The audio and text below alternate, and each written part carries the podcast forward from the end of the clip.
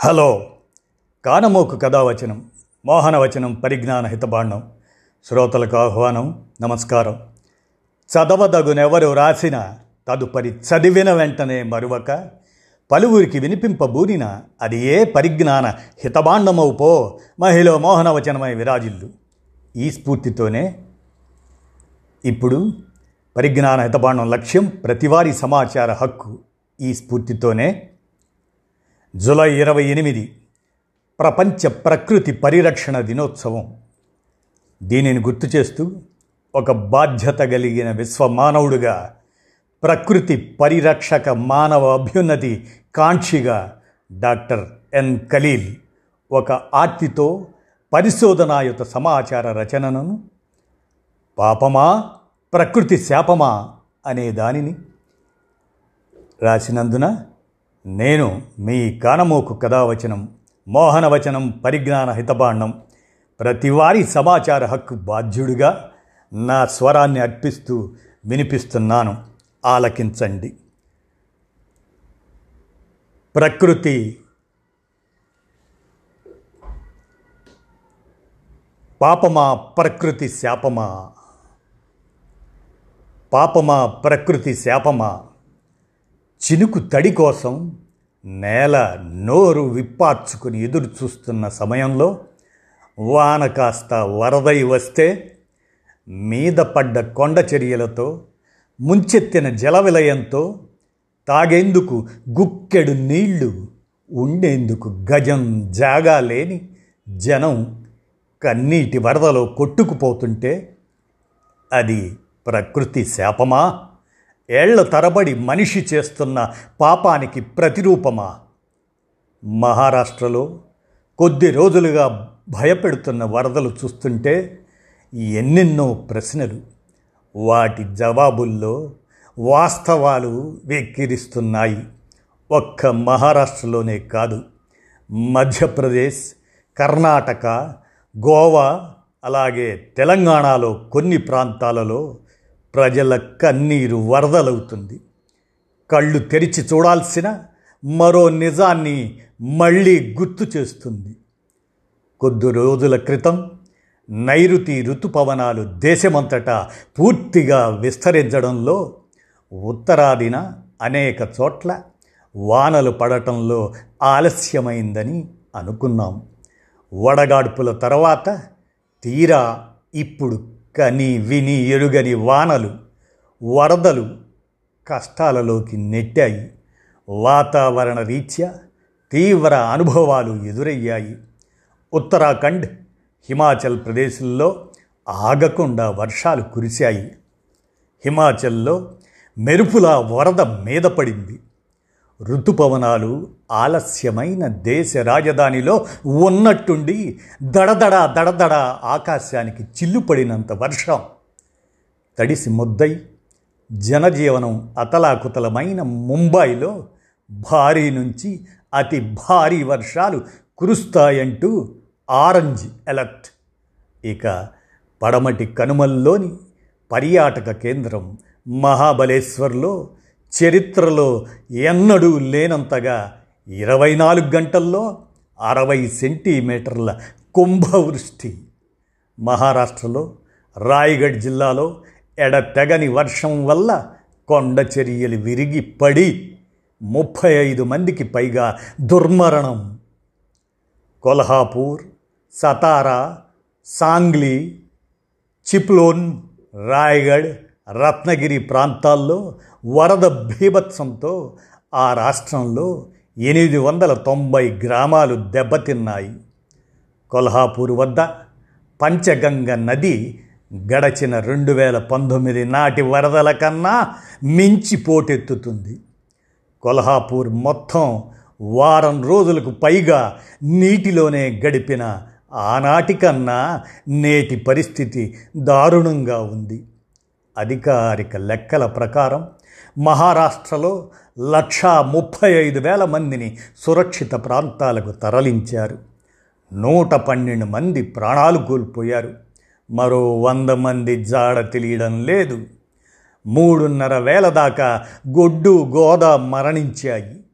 జాతీయ రాష్ట్ర ప్రకృతి వైపరీత్య సహాయక బృందాలతో పాటు సైన్యం నౌకాదళం రంగంలోకి దిగాల్సి వచ్చిందంటే పరిస్థితి అర్థం చేసుకోవచ్చు. అయితే అతివృష్టి లేకపోతే అనావృష్టి. వరద ముంపులు మనకు మన దేశానికి కొత్త కావు. భారీ వర్షాలు వస్తే ముంబై చెన్నై హైదరాబాద్ ఇలాంటి నగరాల్లో అనేక ప్రాంతాలు ముంపునకు గురి కావటం ఇప్పుడు తరచూ ఓ ఆనవాయితీ. ప్రణాళికంటూ లేని పట్టణీకరణ డ్రైనేజ్ వ్యవస్థలో లోపాలు వాటికి తోడు నియంత్రణ లేని నిర్మాణాలు చెరువుల కబ్జా చెట్ల నరికివేత లాంటి అనేకం మహానగరాల ముంపు లాంటి విపరిమాణాలకు విపరిణామాలకు కారణం. కానీ ఋతుపవనాలు క్రమం తప్పడం మొదలు ఉష్ణోగ్రతల్లో మార్పుల లాంటివి మాత్రం మన పాపానికి సరికొత్త ప్రతీకలు. వాటికి కారణమైన బాధ్యత ఈ బాధ్యత లేని పారిశ్రామికీకరణ జల వాయు కాలుష్యం కర్బన ఉద్గారాలు వగైరా మన స్వయంకృతాలే.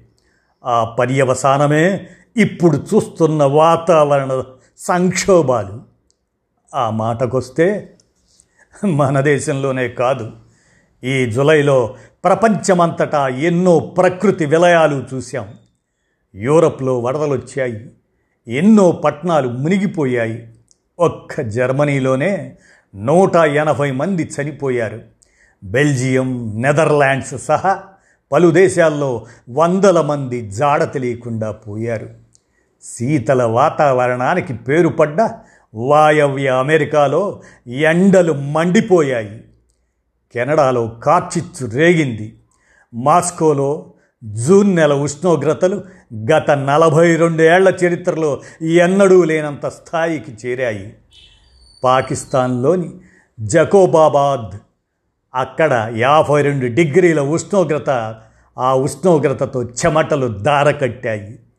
చైనాలో గత వెయ్యేళ్ళలో లేనంత వాన వరదలు వచ్చి పడ్డాయి ఒకప్పుడు పర్యావరణ రీత్యా ప్రమాదం పొంచి ఉందనేవాళ్ళం కానీ ఇప్పటికే మనం పెను ప్రమాదంలో పడ్డామని ఈ తాజా సంఘటనలన్నీ చాచి కొట్టి మరీ చెబుతున్నాయి. ఒక్క మాటలో భూతాపోన్నతి పర్యావరణంలో పెను మార్పులు ఇప్పుడు సిద్ధాంతాలు కాదు కళ్ళెదుటి కఠోర సత్యాలు. దాదాపు నూట ముప్పై ఐదు కోట్ల జనాభా ఉన్న మన దేశంలో ఈ ఏడాది తొలి ఏడు నెలల్లోనే పెద్ద పెద్ద తుఫానులు థాకడే యాస్ లాంటివి. అలాగనే హిమాలయాల్లో ఫుట్బాల్ మైదానాలంత భారీ మంచు దెబ్బలు విరిగిపడటం వడగాడ్పులు ప్రాణాలు తీసే వరదలు చూశాం. ఇవన్నీ వాతావరణంలోని విపరీత మార్పులే వాటినే సూచిస్తున్నాయి. భూతాపోన్నతి వల్ల హిమాలయాల్లోని దాదాపు పదివేల హిమానీ నదాలు ప్రతి పదేళ్ళకు వంద నుంచి రెండు వందల అడుగుల వంతున కరిగిపోతున్నాయి. అలాగే మన దేశంలో సగటు ఉష్ణోగ్రత కూడా సున్నా పాయింట్ ఏడు డిగ్రీల సెల్సియస్ పెరిగింది. ఇరవయో శతాబ్దం ప్రారంభానికి రెండు వేల పద్దెనిమిది నాటికి మధ్యలోనే ఈ ఉష్ణతాపం జరిగింది. మరో ఎనభై ఏళ్ళలో రెండు వేల వంద నాటికి మరో నాలుగు పాయింట్ నాలుగు డిగ్రీలు పెరుగుతుందని సర్కారు వారే చెబుతున్న మాట.